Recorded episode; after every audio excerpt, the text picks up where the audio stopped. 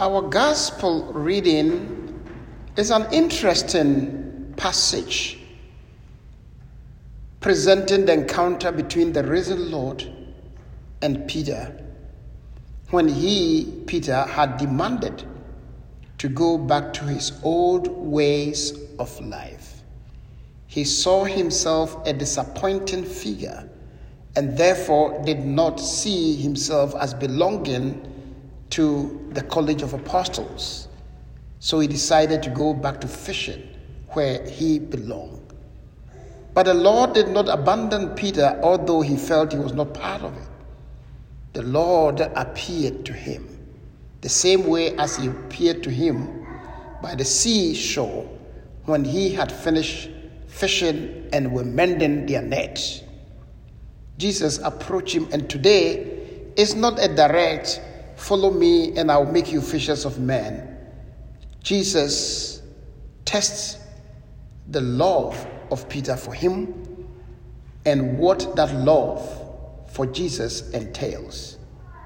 Peter, son of John, do you love me more than these? What are these? Do you love me more than these fishes that you have caught? More than this net and the boat?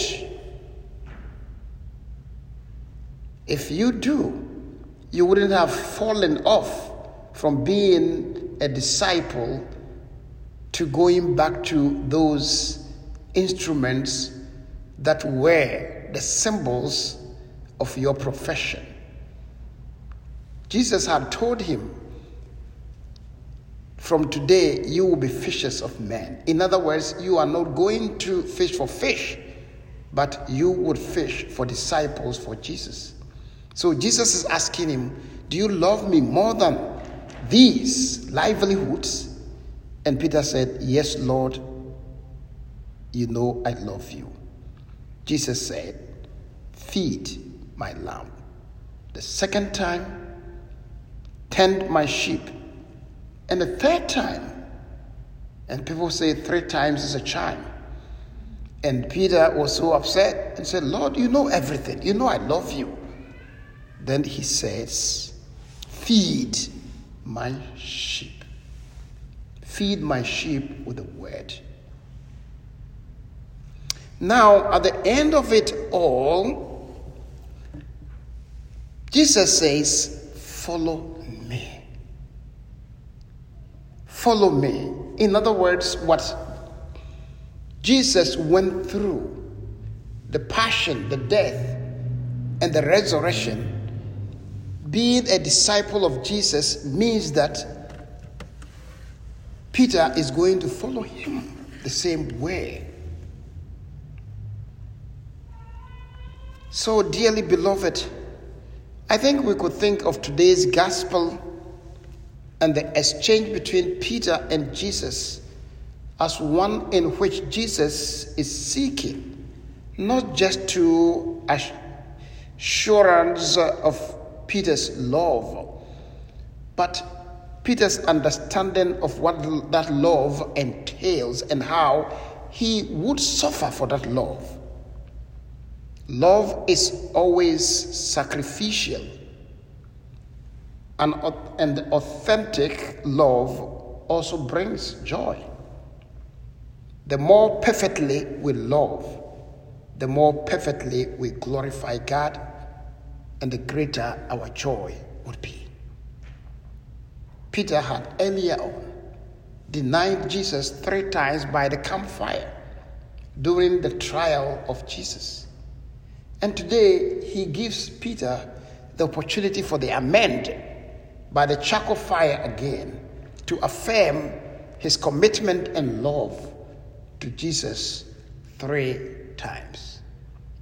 And I think the question that was posed to Peter is the same question that Jesus poses to us each day Do you love me? It is not a question meant for the priest or the bishop, it is a question meant for every believer of Jesus. In each day, we got to ask ourselves Do we love Jesus? And if we say yes, do you we understand what it means to love Jesus and what are the sacrifices that we got to make, especially when our will crosses the will of God. Which of the two should reign supreme? My will or the will of God? If we want the will of God to reign supreme, then it means that we, in most cases, would have to sacrifice our will for the better will of God. And it is upon that conviction that Jesus would send us feed my sheep. We cannot feed the sheep of Christ. We cannot give testimony to Christ if we do not love. And Christ is the church, where St. Paul says is the body of Christ, the church. And so, when we talk about the church, it is not this edifice that makes the church. It is you, me, and someone who is sitting by me. And of course, when we look at all those decorations and the pews, the ambo, the altar, the paschal candle, the statues, and everything in the church, none of them is created in the image of God except humanity that sits in the church. So if we love Jesus and if we acclaim our love for Jesus, then we got to acclaim our love for one another. And it is based on that love for them that we would like to feed them with the truth, feed them with the words of encouragement, words that bring about salvation. And that is what St. Paul does in the Acts of Apostles. He fed the people with the truth. After his encounter with Jesus on the way road to Damascus, he was a changed person. He came to be convinced that the church is the body of Christ and that everybody deserves to be fed as part of the body. And today he is going to pay dearly for that. And in most cases, Paul had to suffer for feeding the lamb. And that is an expression of Jesus saying that when you are old, you are not going to do what you want. Somebody is going to dress you and drag you to where you do not want to. So Saul, Paul, is now being dragged before the Sanhedrin, and today we hear that he was brought before King Agrippa by the procurator Felix.